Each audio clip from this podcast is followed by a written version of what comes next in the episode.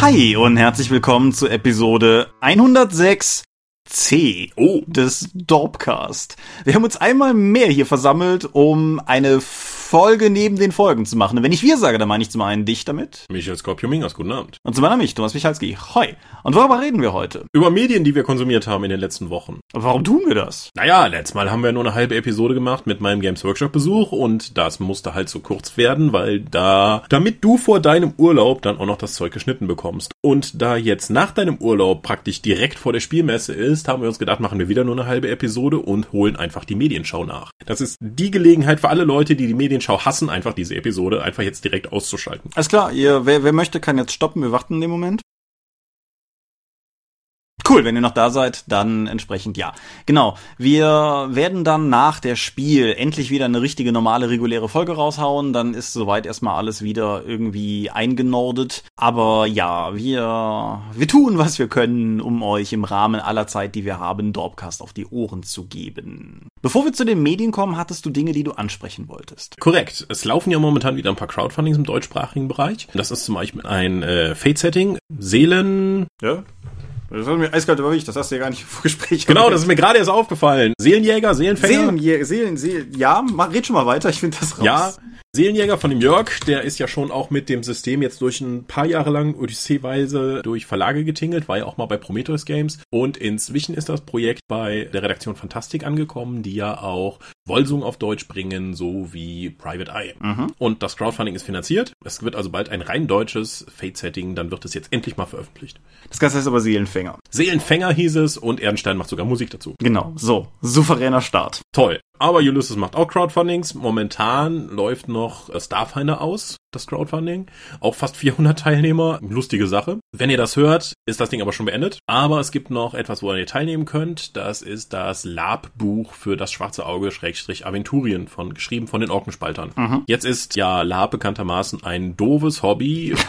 Interessiert dich das, da du ja diesen blöden Hobby fühlst? Hm, tatsächlich auch weniger, weil ich ja nicht irgendwie DSA laupe. Ich spiele ja nahezu exklusiv, wenn tatsächlich mit unserem eigenen Verein oder mit den angeschlossenen Vereinen in unserem eigenen Setting Condra. Und insofern spiele ich da vor allen Dingen in etablierten Bahnen und bin weniger so der, der Lauper, der auf viele Fremdveranstaltungen geht. Insofern, nö. Es interessiert mich insofern, also ich will da auf jeden Fall mal reingucken, um zu schauen, wie sie es gelöst haben. Sie schreiben ja oder sagen ja auch in dem Crowdfunding-Video, dass sie versuchen, sowohl die Leute, die eher du kannst, was du kannst, basiert spielen und die Leute, die eher punktebasiert spielen, abzuholen.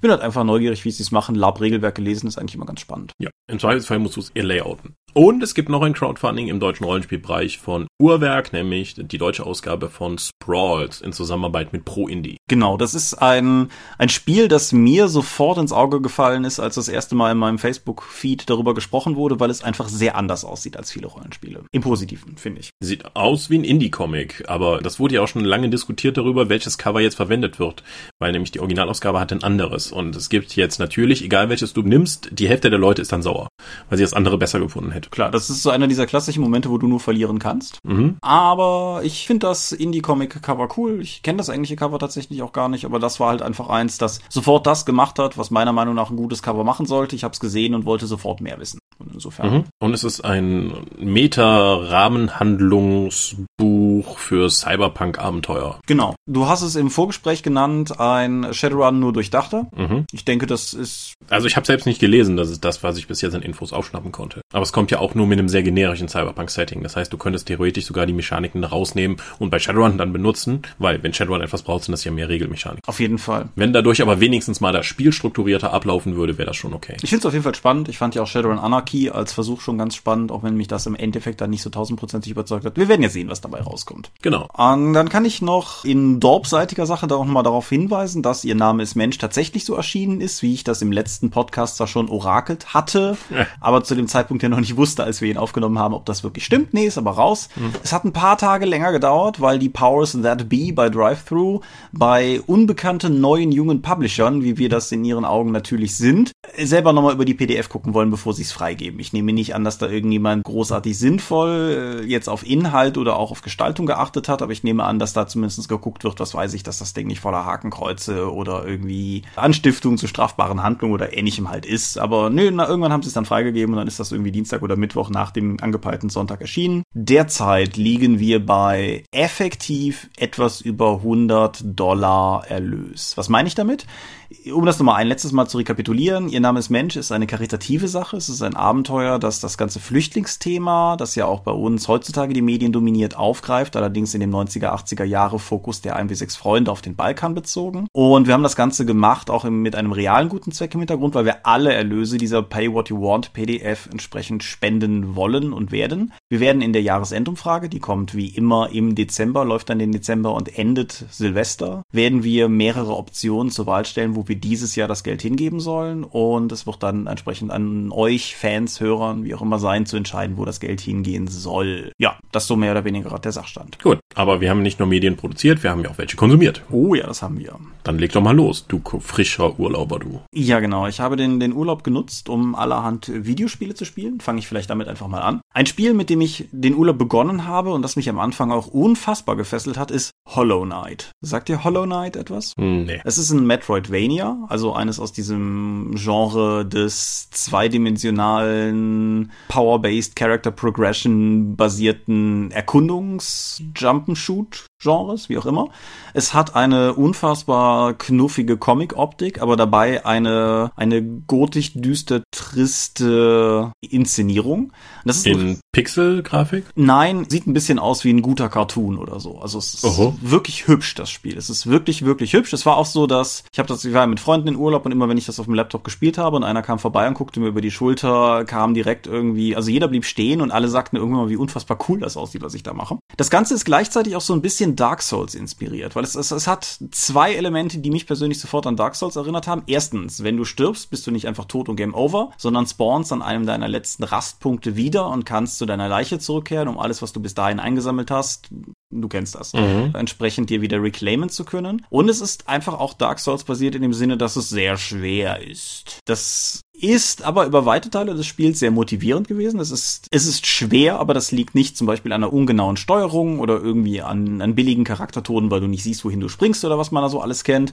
Es ist halt einfach nur schwer, weil die Gegner zwar erlernbare und erkennbare Muster haben, aber teilweise einfach sehr schnell sind oder sehr miese Tricks anwenden oder Finden machen, wie dem auch sei.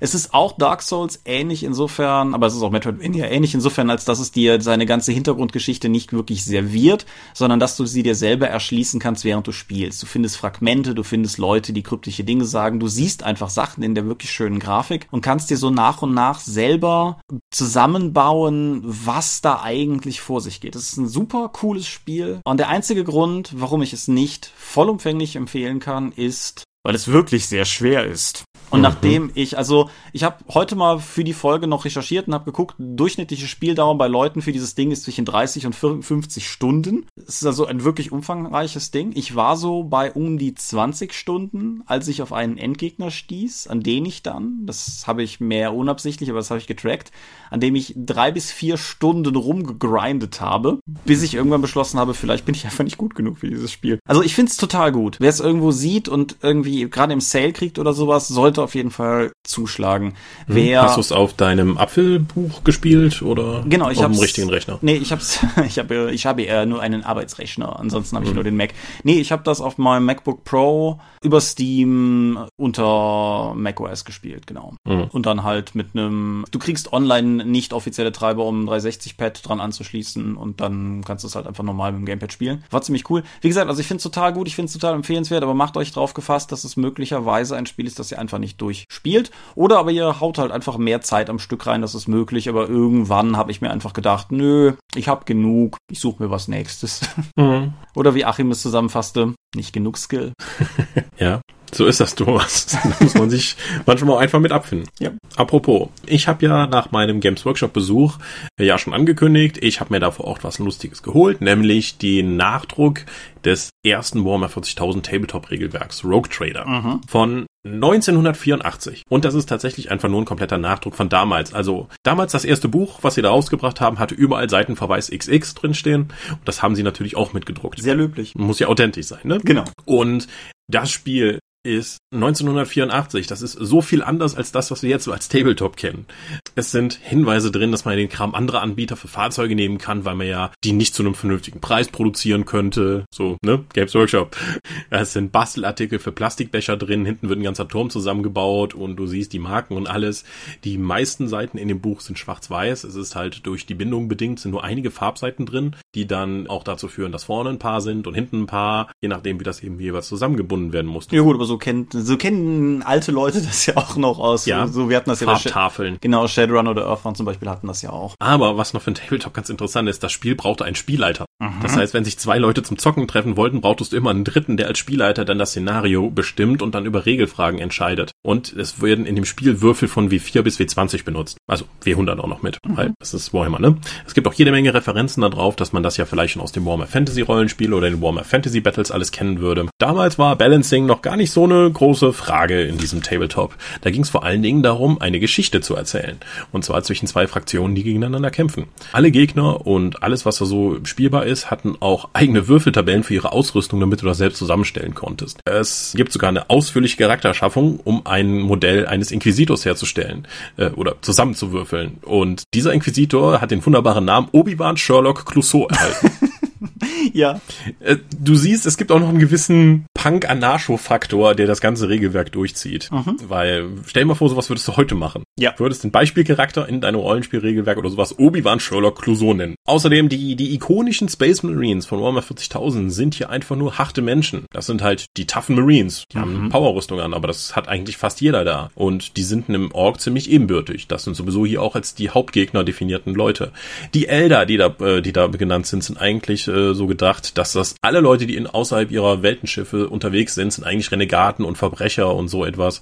Und das sind Söldner, die du anheuern kannst. Es gibt noch Squads als Abhumane, die, also die Weltraumzwerge, die sie damals in der Box auch wunderbar Space Dwarfs genannt haben, weil da hatten die noch nicht mal einen richtigen Namen. Das ist ein echt wildes Werk. Es, was mich aber am meisten irritiert hat in diesem jetzt äh, sehr, sehr alten Buch, es sind zwar, hinten gibt's ein Bestiarium mit jede Menge Monstern, die der Spielleiter eben benutzen kann, auch mit jede Menge Tabellen dabei. Es gibt zwar Warp-Kreaturen und der Warp wird im Hintergrundteil oftmals erwähnt, aber das Chaos an sich ist überhaupt noch nicht vorgekommen Okay. als großer Feind des, der Menschheit oder der, des, der gesamten Schöpfung.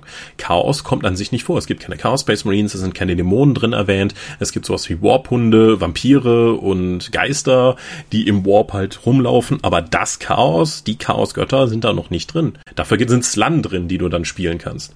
Da gibt's auch Modelle davon. Das sieht auch sehr spaßig aus, wenn diese dicken Kröten da halt mit Plasmagewehren rumlaufen. Oh, und die sind ein paar Space Marine Orden drin genannt und da sind die Dark Angels, die Silver Skulls, die Crimson Fists, die du heute auch noch kennst. In der Liste von den nicht mal 20 Orden, die genannt werden, sind auch die Rainbow Warriors dabei. Und die Ordensfarben sind halt alle. die sind bunt. Das ist inzwischen auch tatsächlich ein offizieller Orden. Ich habe das, ich habe die Modelle auch in der Warhammer World gesehen. Die stehen da mit drin, aber die werden nicht mehr so häufig erwähnt im Vergleich zu allen anderen Orden. Insgesamt das ganze Artwork ist ziemlich von der Judge Dredd Ära und dem ganzen Kram inspiriert. Es laufen jede Menge Punks rum, Mutanten und so weiter und Leute in völlig abartig großen Servorüstungen. Ja, insgesamt eine interessante Erfahrung, das heute zu lesen, gerade auch durch die sehr obskur und kleinteilig wirkenden Fahrzeugregeln, die sie drin haben, die unzähligen Tabellen, die auf irgendwas anderes verweisen, das nicht existierende Balancing und einfach die chaotische Lust am Kreieren, die aus diesem Buch aus jeder Seite tropft. Der große, große Hintergrundteil des Buches ist aber schon tatsächlich viel davon drin, was später Warhammer 40.000 ausmacht, gerade was die Struktur des Imperiums angeht. Einige Sachen sind heute, wurden geredconnt, das muss man einfach so sagen, aber insgesamt immer noch heute, glaube ich, auch ein tolles Buch noch zu lesen. Aber dieses Buch gibt es nur bei Games Workshop in der Warhammer World. Es gibt nicht mal in deren Online-Shop, soweit ich weiß. Das kannst du nur vor Ort in Nottingham kaufen. Das ist, das allein ist bizarr, aber wir haben letztes Mal drüber gesprochen, was für eine abgefahren große Firma das ist. Insofern, ja. Also, wer sich für Warhammer 40.000, die Entwicklung des Tabletops insgesamt interessiert oder einfach mal schauen möchte, wie diese Spiele vor 30 Jahren aussahen, sollte sich unbedingt dieses Buch zulegen. Das ist ein tolles Zeitzeugnis. Und ich bin froh, dass Games Workshop das einfach dann nochmal genauso nachdruckt. Weil das ist ein Hardcover-Buch mit Hömmele Seiten. Das äh, Ist ja einfacher zu reproduzieren als eine Box mit flimschigen Kleinteilen. Das ist richtig. Aber gut, wo wir schon von Firmen und so reden. Dedalic Entertainment ist ein deutscher Spieleentwickler und Publisher aus Hamburg, sagt die Wikipedia. Und ist eine Firma, die mir damals direkt unterkam, als sie ihr erstes Point-and-Click-Adventure rausbrachten, Edna bricht aus. Das war 2008, das ist auch schon bedrückend lange her. Und im Jahr danach brachten sie The Whispered World raus. Ein Spiel um einen depressiven Clown in einer melancholisch herbstlichen Fantasy-Welt mit relativ viel Humor dabei. Ein Spiel, das mich sofort fasziniert und das ich erst sehr viele Jahre später spielen konnte, weil Mac. Ja. Mittlerweile erscheinen der Delik-Titel mehr oder weniger konsistent auf beiden Plattformen, aber The Whispered World habe ich über Jahre versucht sinnvoll zu emulieren und als ich das vor wenigen Jahren endlich, endlich, endlich am Laufen hatte, kam einen Monat später die Special Edition auch für den Mac. Wie dem auch sei. Vor jetzt auch schon wieder einem Jahr erschien Silence, ein Sequel zu The Whispered World. Und das ist ein sehr anderes Spiel aus diversen Gründen. Zum einen ist es ganz klar ein Spiel, das auch auf den Konsolenmarkt zielt. Es gibt sich zwar unfassbar viel Mühe, mit seiner Optik irgendwie gezeichnet zu wirken, aber es ist auch unverkennbar, da sind Polygone im Spiel. Das ist eine, eine ganz klassische, moderne Engine, die vermutlich eher an sowas erinnert, was Telltale Games machen. Auch vom ganzen Gameplay her. Du kannst das Ganze per Patch steuern, was ich spaßeshalber einfach mal gemacht habe, weil ich wissen wollte, wie gut es sich machen lässt. Das lässt sich ziemlich gut machen. Es hat aber auch gleichzeitig in Anlehnung an das, wie zum Beispiel auch die ganzen Telltale-Spiele funktionieren, eine Reihe von Einbußen. Beispielsweise gibt es kein Inventar mehr. Mhm. Das klassische Inventory-based Rätsellösen, das ganz, ganz viele Point-Click-Adventures ja letztendlich auszeichnet, ist in diesem Spiel non-existent. Manchmal kannst du Sachen hochheben, dann hast du die halt in der Hand. Dann kannst du die irgendwo auf dem Bildschirm vermutlich benutzen oder ich glaube an genau einer Stelle mal einen Bildschirm weit damit gehen. Aber im Großen und Ganzen löst du Rätsel nur noch durch die Interaktion mit dem richtigen Gegenstand. Umgekehrt gibt es ein, zwei Rätsel, die ein bisschen auf Timing basieren, aber die sind jetzt, sagen wir mal, auch nichts, was einen da irgendwie sonderlich fordern würde, wo man jetzt da irgendwie Pro-Gamer-Reflexe für bräuchte oder irgendwas in der Art. Die Story ist eine Fortsetzung von The Whispered World und das ist jetzt ein bisschen schwierig. Wenn man den ersten Teil nicht gespielt hat, aber noch spielen möchte, wäre zu erklären, warum das so ist, wie es ist. Ein derber Spoiler. Insofern ist es eine Fortsetzung und wer sich einen Trailer anguckt und sich fragt, warum das offensichtlich in so eine Art Weltkriegs-Stadtbombardement-Szenario beginnt, spielt zuerst den ersten Teil, der ist auch besser. Und hm. dann. Spoiler. Dann wie gesagt, das Spiel findet relativ schnell wieder da rein. Das Spiel gibt sich auch keine Mühe zu kaschieren, dass es die ersten zehn Minuten unter anderem nutzt, um einem den Plot des ersten Teils nochmal zu erzählen. Und dann entfaltet es halt so seine Geschichte. Was mich halt an dem Spiel die ganze Zeit so ein bisschen gestört hat, ist, dass irgendwie auch die Charaktere sich alle zu bewusst, sich alle bewusst zu sein scheinen, dass sie im Sequel nochmal drin sind, so. Hm? Es ist, fühlt sich irgendwie, beim ersten Teil hast du halt das Gefühl, in dieser Welt zu sein und mit diesen Charakteren, die zwar alle irgendwie schräg und obskur sind, zu interagieren passieren und dass sich da die ganze Geschichte in irgendeiner Form entfaltet. Im zweiten Teil hast du das Gefühl, dass die meisten Charaktere eher so going through the motions mäßig nochmal das tun, was sie im ersten schon getan haben. Hm. Das ändert nichts daran, dass die Geschichte ganz okay ist, aber sie kann halt irgendwie dem ersten Teil einfach nicht das Wasser reichen. Das mit dem Puzzeln wiegt schwerer, dass die Rätsel großteilig einfach einfach sind, ist ein Problem, weil es auch dazu führt, dass du das Ganze in irgendwie fünf Stündchen oder so einfach durchgespielt bekommst. Das ist, das sind gute fünf Stunden, die du hast, aber es ist zumindest nicht meine Erwartung, wenn ich an ein Point-and-Click-Adventure rangehe, dass ich dann nirgendwo nicht irgendwo mal hängen würde. Insofern eher der Vergleich, wie gesagt, zu Telltale. Was mich außerdem so ein bisschen, ein bisschen irritiert hat, ist, dass die deutsche Sprachausgabe, zumindest in Bezug auf eine der Hauptfiguren, mich echt nicht überzeugen konnte. Und das ist halt irgendwie schade bei einem deutschen Spiel, vor allen Dingen, weil sie eigentlich das auch in anderen Spielen immer gut hinbekommen haben. Aber es gibt bei den Protagonisten, es gibt mehrere. Eins davon ist ein junges Mädchen. Oh, und das hat irgendwie so dieses Kinderdarstellerproblem für mich gehabt. So, sie sagt schon die richtigen Sachen an den richtigen Stellen, aber es ist, es wirkt einfach nicht, es wirkt halt einfach nicht überzeugend. Und das ist, es wird im Laufe des Spiels besser, aber vielleicht gewöhnt man sich auch einfach nur an den Zustand. Aber es hat halt irgendwie auch nochmal diesem ganzen Inversionsgedanken nicht gut getan. Am Ende des Tages ist es ein nettes Spiel, das auf Standbildern fantastisch und in Bewegung gut aussieht, das fünf Stunden lang ganz ordentlich unterhält, aber das an, gemessen an den hohen Erwartungen, die ich aus dem ersten Teil heraus hatte, eigentlich nur verlieren kann. Ouch. Zu guter Letzt. An deinem Anspruch gescheitert. Ja. Wie gesagt, es ist, es ist okay, aber wenn man jetzt den ersten Teil noch nicht gespielt hat, würde ich ganz klar sagen, spielt auf jeden Fall den oder die Daedalic DSA Point-and-Clicks, die beiden, die es gibt, oder Edna und Harveys Neue Augen oder New Beginning. Also die haben eine ganze Reihe Spiele gemacht, die mir besser gefallen haben als das hier. Hm. Zu guter Letzt noch ein Fun Fact. 48% der Firma Daedalic gehören Bastei Lübbe. Mhm. Das finde ich auch relativ spannend. Irgendwie so, ja, und als Buchbranche geht es uns ja so schlecht und die ganze Verlagsgruppe krebst drum und lass uns doch mal diesen Videospielentwickler kaufen. Ist halt schon irgendwie schräg. Die hatten mal 51 Prozent, haben aber 3 Prozent vor einigen Jahren verkauft. Das ist ja seltsam, 48 Prozent an der Firma zu halten. Vor allen Dingen, wenn du halt Anteile an der Firma holst, holst du normalerweise 51 Prozent, um da bestimmen zu können. Oder du holst 48 Prozent. Ja, wie gesagt, die hatten 51 Prozent und haben dann drei Prozent an eine Firma abgegeben, die laut Wirtschaftswoche vermutlich eine Briefkastenfirma sei.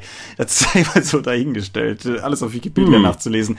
Aber ja, keine Ahnung, ich mag die Firma total gerne. Insofern dieses. Es ist auch spannend, wie sie jetzt ein neues Vertriebsmodell aufgemacht haben, dass sie ihre Neuerscheinungen halt nicht direkt regulär in den Handel bringen, sondern die über die Computerbildspiele dann raushauen. Ja. Als Vollpreis. Also, dass dann einfach diese Vollversion dabei liegt. Und die meinen, ja, das macht für uns total Sinn. Das ist sehr spannend, weil das ist ja normalerweise eigentlich eine Zweit- oder Drittverwertung eines Titels. Ja, ich meine, du kriegst den Kram natürlich auch über Good Old Games und Steam und so, wie, wie das halt heute so üblich ist. Aber ja, nee, es ist, ich, ich finde die Firma total spannend, ich mag sie sehr gerne und hoffe einfach mal, dass die Säulen der Erde, was ich jetzt noch nicht gespielt habe, mich wieder mehr abholen wird. Das sieht auf jeden Fall wieder klassischer aus als Silence. Okay. Ich habe einen Film geschaut. Den habe ich nicht, also den habe ich über Amazon Prime gesehen, aber nicht über das kostenlose Angebot, weil Amazon Prime hatte die letzten Wochen immer mal wieder, hey, heute ist 99 Cent Tag. Folgende Filme sind jetzt für 99 Cent zu haben und dann kannst du innerhalb eines Monats dann noch schauen. Mhm. Ich hatte mir John Wick 2 darüber angeschaut, aber den, über den möchte ich heute nicht reden, sondern über Assassin's Creed. okay. Die Verfilmung der, ne, also die erfolgreichste Videos, neue Videospielreihe des letzten Jahrzehnts, macht man doch einfach mal einen Film dazu, holt man sich die Rechte und greift auf keinen einzigen Charakter zurück, der in dieser Reihe vorgekommen ist. Lass uns alles neu erfinden. Schon mal eine geile Idee. Damit holt man schon mal direkt den Fans so klatsch eins in die Fresse. Aber wenn man die Fans sowieso schon verärgern wollte, dann kann man immerhin auch alle regulären Kinogänger nochmal dann verwirren, indem man alle Action-Szenen so grauenhaft schneidet, so hektisch schneidet, dass man nichts mehr davon mitbekommt und einfach völlig die Orientierung verliert. Okay. Worum geht's bei Assassin's Creed? Ein Typ wird von einer bösen Firma gefangen genommen und in eine Maschine gesteckt, die seine Erinnerungen darstellen soll, weil diese böse Firma auf der Suche nach dem wie heißt das Ding? Die böse Firma ist auf der Suche nach dem Apfel von Eden. Da soll der genetische Code für die freie Bestimmungsfähigkeit des Menschen drin gespeichert sein und die böse Firma möchte halt das benutzen, um Frieden auf die Welt zu bringen und zwar unter ihre Kontrolle. So, jetzt kennt man von Assassin's Creed, ja, es gab immer die äh, Handlung in der Gegenwart beziehungsweise nahen Zukunft und dann bist du in den Animus, diese Seelenmaschine gegangen und hast dann eben die Vergangenheit erlebt. Soweit stimmt. Das mit dem Apfel von Eden ist auch Teil der ersten Assassin's Creed Teile. Das wird hier aber allerdings ganz anders aufgebaut. Die Rückblenden kommen kaum im Film vor. Worum es in dem Film wirklich geht, ist mir nicht so wirklich klar geworden, weil der so langweilig ist. du findest halt den Hauptcharakter, der fürchterlich unsympathisch ist und wahrscheinlich auch starke psychische Probleme hat, so wie es da dargestellt wird. Und der dödelt halt in dieser Organisation da rum und redet mit Leuten, von denen du nicht weißt, wer das ist und warum das so ist. Und dann gibt's immer mal wieder die Rückblenden. Das sind die einzigen wirklichen Action-Szenen des Films bis zum Finale. Die, wo du dann immer mit diesem Charakter, den du nicht kennst, der auf Spanisch spricht, irgendwelche Sachen machst, von denen du schon weißt, was am Ende rauskommt, weil sie da vorher drüber geredet haben. Und wie schon gesagt, die Action-Szenen sind so, sind wahrscheinlich fantastische Stunts gewesen im Original. Die Ausstattung dieser und die Computer Computereffekte, um diese mittelalterliche Welt dann greifbar zu machen, sehen fantastisch aus. Sie werden aber für allerdings überhaupt nichts, gar nichts außer Action-Szenen genutzt. Es, es macht mich rasend wahnsinnig, was die mit diesem Film für Potenzial verschenkt haben. Aber wenn man schon die Action-Szenen verkackt und den Film insgesamt langweilig macht, kann man einfach noch drei bis vier Charaktere einfach vorstellen, die nichts in dem Film machen, äh, die die Handlung nicht voranbringen, die aber das trotzdem einfach länger machen. Oh, und natürlich, das Ende ist völlig antiklimatisch und offen, damit man da ja natürlich eine Reihe draus machen kann. Ja. Ich habe mich, das ist kein guter Film.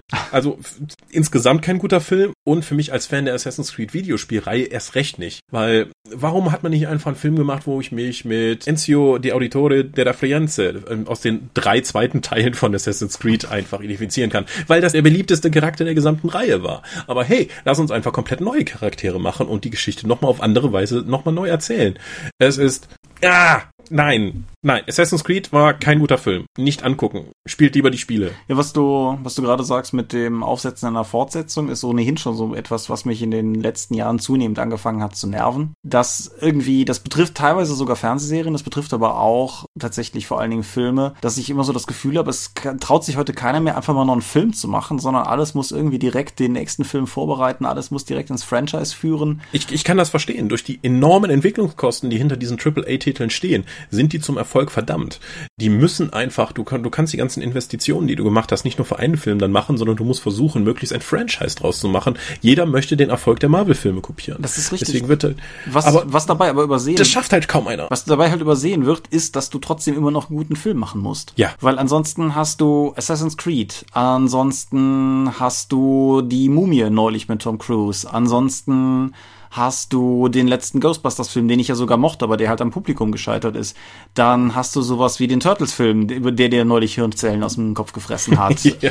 Dann, dann hast du halt all diese Dinge, die halt, wo du halt an jedem Meter merkst, dieser Film ist gemacht, damit sie den nächsten Film machen können. Auf der anderen Seite hast du sowas wie, das weiß ich, Mad Max Fury Road, der ja durchaus auch Potenzial für Fortsetzungen lässt, aber wo du halt einfach merkst, sie haben alles in eine Schale geworfen, sie haben jetzt diesen Film gemacht. Und ich finde, das ist halt, das geht verloren teilweise und das finde ich schade. Gut. Aber ich bin jetzt erst mit Assassin's Creed fertig. Ich habe den extra in die Mitte gesetzt, damit ich was mit Positivem enden kann. Aber erstmal bist du dran. Okay. Ja, dann, dann äh, mache ich doch einfach mal, bringe ich einfach mal ein Beispiel für genau das, was ich äh, gerade gefordert habe. Ich war im Kino und ich war in Blade Runner 2049, mhm. der Fortsetzung zu Blade Runner. Blade Runner, ein Film in der fernen dystopischen Zukunft des Jahres 2019, erzählt die Geschichte von Rick Deckard, der Replikanten jagt, weil sie zwar irgendwie Replikanten sind. Genau, weil sie Replikanten sind. Sie sind halt künstliche Menschen und das das hat so nicht zu sein. Also sie sind halt unsicher und laufen amok, weil sie irgendwie Anrecht auf eigene Gefühle haben wollen und so. Wie dem auch sei, ist ein fantastischer Film. Ich habe den kurz bevor wir im Kino waren auch den den alten im Final Cut noch mal geguckt und ich muss einfach sagen, es ist für mich einer meiner liebsten Filme ever. Ich habe den irgendwie mehrfach auf der Leinwand gesehen. Ich habe glaube ich fünf verschiedene Schnittfassungen von da. Es ist halt einfach, den kann ich auch nicht so oft gucken. Der ist halt einfach unfassbar gut.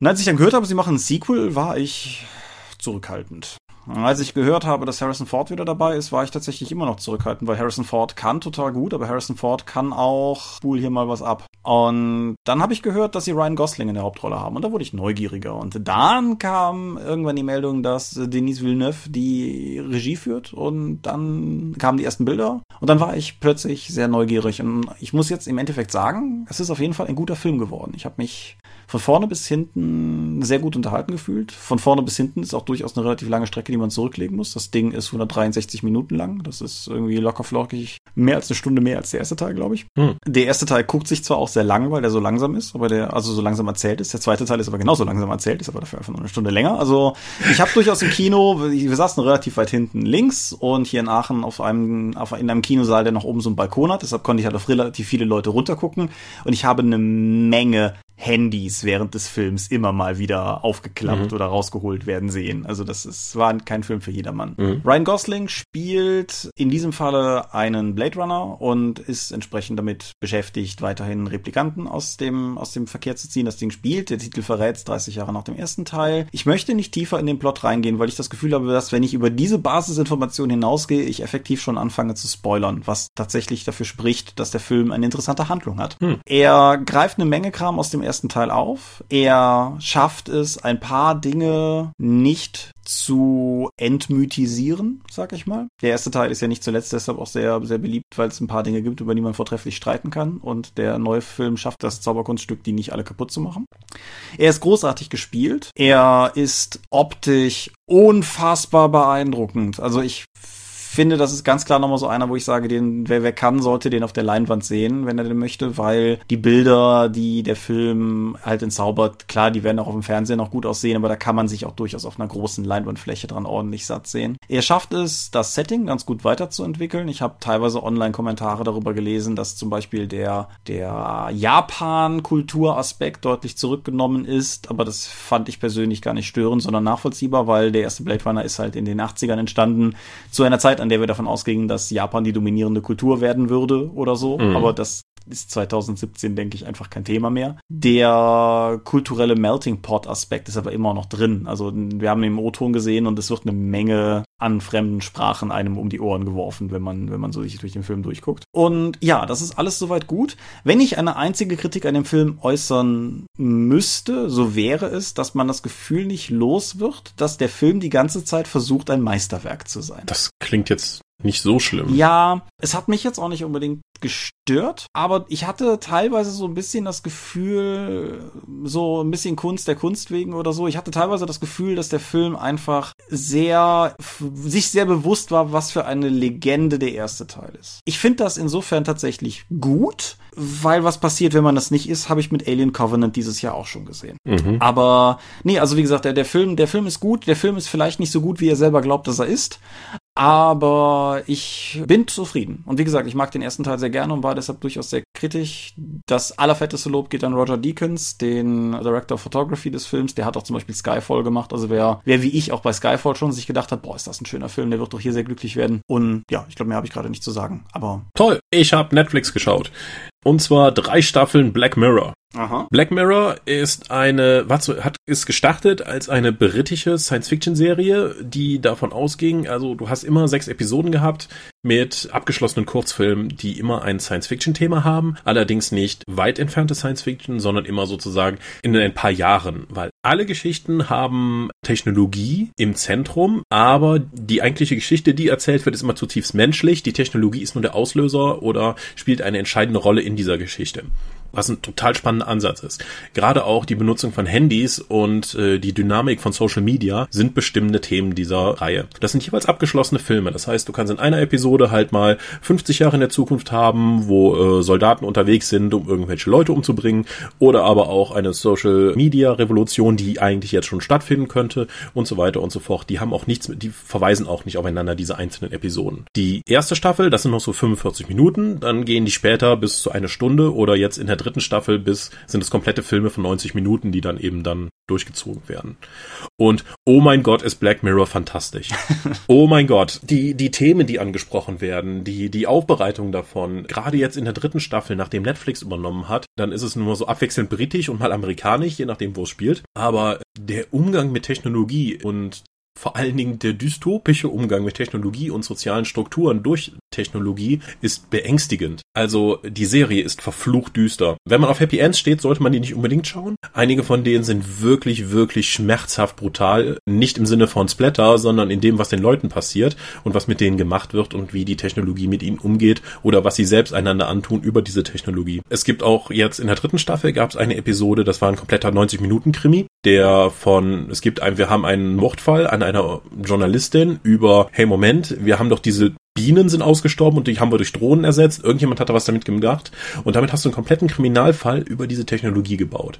Andere Sachen sind so diese Talentshows, die dann gebaut werden und dass die ganze Gesellschaft dann darauf aufbaut, dass du eigentlich vor allen Dingen konsumieren sollst. Es ist immer sehr, sehr gesellschaftskritisch und auch technologiekritisch, aber es ist mit das Beste, was ich in den letzten Jahren zu dem Thema, oder wahrscheinlich das Beste, was ich in den letzten Jahren zu dem Thema gesehen habe. Ja, ich habe die Netflix-Staffel noch nicht gesehen, aber für die beiden ersten britischen Staffeln kann ich das auch unterschreiben, ja. Mhm.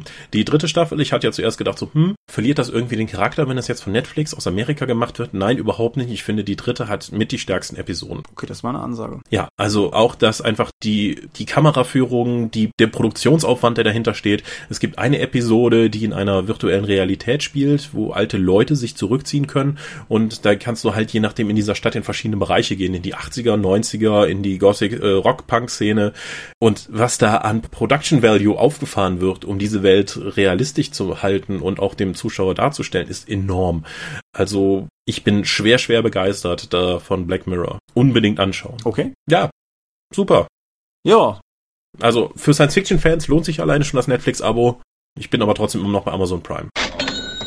Gut, ich denke, Amazon Prime gewinnt im Zweifelsfall, dann gewinnt ist das falsche Wort, aber Amazon Prime dadurch, dass du halt, wenn du tatsächlich auch regelmäßiger Amazon-Kunde bist, auch noch andere Vorzüge hast und dass Amazon Prime einfach im Verhältnis sehr viel billiger ist als die anderen. Ist Preiswerter, ich kann noch Musik darüber hören und sie haben ja jetzt auch noch angefangen mit Twitch zusammenzuarbeiten, dass ich dann eben auch noch Boni für Overwatch zum Beispiel bekomme, dass ich mehr Lootboxen alle zwei Monate bekomme. Ja, ich. Das heißt, sie haben alle Bereiche meines äh, Freizeitmedienkonsums irgendwie abgedeckt. Deswegen bleibe ich gerne bei Amazon Prime. Ja, ich, ich finde nach wie vor, dass, also Also ich bin mit Amazon Prime und Netflix in Kombination halt ganz zufrieden, weil es halt Netflix 90% meines täglichen Bedarfs abdeckt, aber Amazon Prime halt manchmal einfach in die Breche springt. Und sie haben ja vor kurzem, irgendwann letzte oder vorletzte Woche, den ersten Trailer zur vollen Staffel von Jean-Claude Van Johnson veröffentlicht. Das ist ja das ist ja quasi mein, mein Selling Point für, für Amazon Prime. Hm. Gut, das war unsere Medienschau-Episode. Ist ein bisschen länger geworden als geplant, aber Thomas kriegt das bestimmt noch sinnvoll geschnitten. Säufsel, ja. Ja, vor der Spielmesse, toi toi toi. Ja, also morgen. Gut.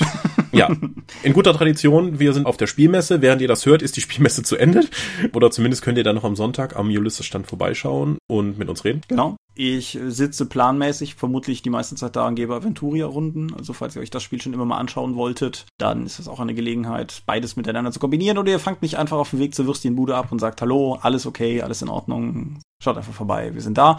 Tom, Markus und Janine sind da, Patreon finanziert, untergebracht und machen Dorp-TV-Dinge. Von mehr Dorp-Leuten weiß ich nicht. Die meisten haben irgendwie, glaube ich, dieses Mal keine Zeit, aber die genannten sind auf jeden Fall da. Okay, gut. Das für diese Woche. Nächste Woche melden wir uns dann mit einem Podcast über die Spielmesse. Genau, nächste Woche oder wenn uns beide die Kornkrätze erwischt, schlimmstenfalls die Woche darauf. Wir versuchen nächste Woche, aber dafür brauchen wir Stimmen. Das hat nicht immer nach der Spiel geklappt, aber wir, das ist auf jeden Fall der Plan und alles weitere hört ihr dann. Gut, ciao, ciao. Adieu und wir haben gar keinen Sermon gemacht, egal. Ciao, ciao.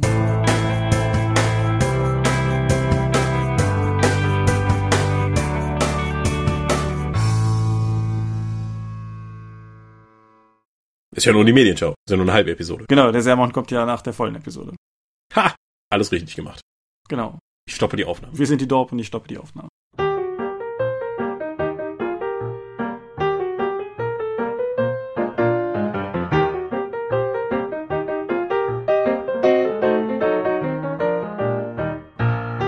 Die Dorp und der Dorpcast werden in ihrer Form durch eure Unterstützung und Spenden auf Patreon finanziert.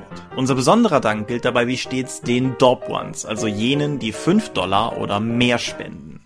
Im Monat Oktober 2017 sind das 8088, Lambert Behnke, Gerrit Bonn, Tobias Kronert, Daniela, Dorifer, Michaela Fege, Marcel Gehlen, Granus, Dominik Ladek, Heinrich, Isambard, Lightweaver, Michael L. Jägers, René Kulig, Angus MacLeod, Volker Mantel, Moritz Melem, Mofte, Orkenspalter TV, Philipp Picker, die RuneQuest Gesellschaft, Ralf Sandfuchs, Jens Schönheim, Alexander Schendi, Bentley Silberschatten, Stefan T., Tunnelorn.net, Technosmurf, Teichdragon, Stefan Urabel, Xeledon, und Marco Zimmermann. Danke, dass ihr uns freiwillig ohne Paywall und Auflagen so tatkräftig unterstützt, einfach weil ihr es könnt. Danke.